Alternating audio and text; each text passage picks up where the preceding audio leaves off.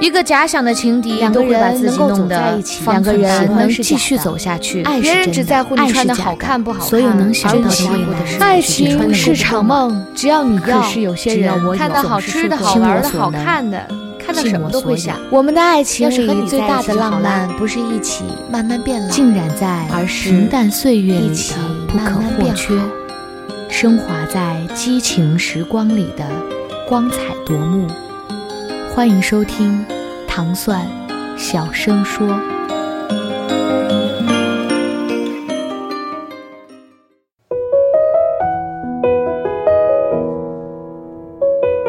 你一定也是那种宁愿失去也不会主动的人吧？一个月前，一个偶然的机会让我遇到了让我一见钟情的女孩，相处下来。虽然没有正式接受我，但我觉得他对我也有好感。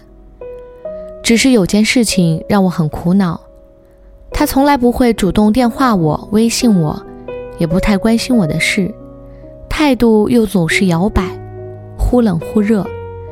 朋友说我是被人当备胎了，劝我趁早放手。我该怎么办呢？巧了。有人说，他也认识了一个从不主动的女孩。她是那种哪怕心里再怎么翻江倒海，也从来不会主动联系别人的人，自尊心特别强，不来找就不来找，有点倔强的认为这个世界总是想孤立他，那就倔强的自己待着。独自在外的时候，即使是最亲密的家人，没什么事。也很少联系，最多是例行公事的打个电话，也不会说肉麻的话。他习惯了待在自己的世界里，没什么特别的爱好，只是偶尔情绪爆发，看个电影，泪流满面；偶尔听歌，轻轻跟着和。宅在家里的时候听，坐车的时候听，走路的时候也要听。可能他一天说的话都不如哼的歌词多。他还有一个很细心的知己，特别合拍，对很多事情的看法和他都是一致的。在一起可以讲很多别人不会说的心里话，但恰恰是在最舒服的关系里，总是多少存在着一点距离，不会过于亲密。其实。他并不是一个享受一个人的自由的人，只是很小的时候，他就比别人更独立，比别人更早的明白了很多道理。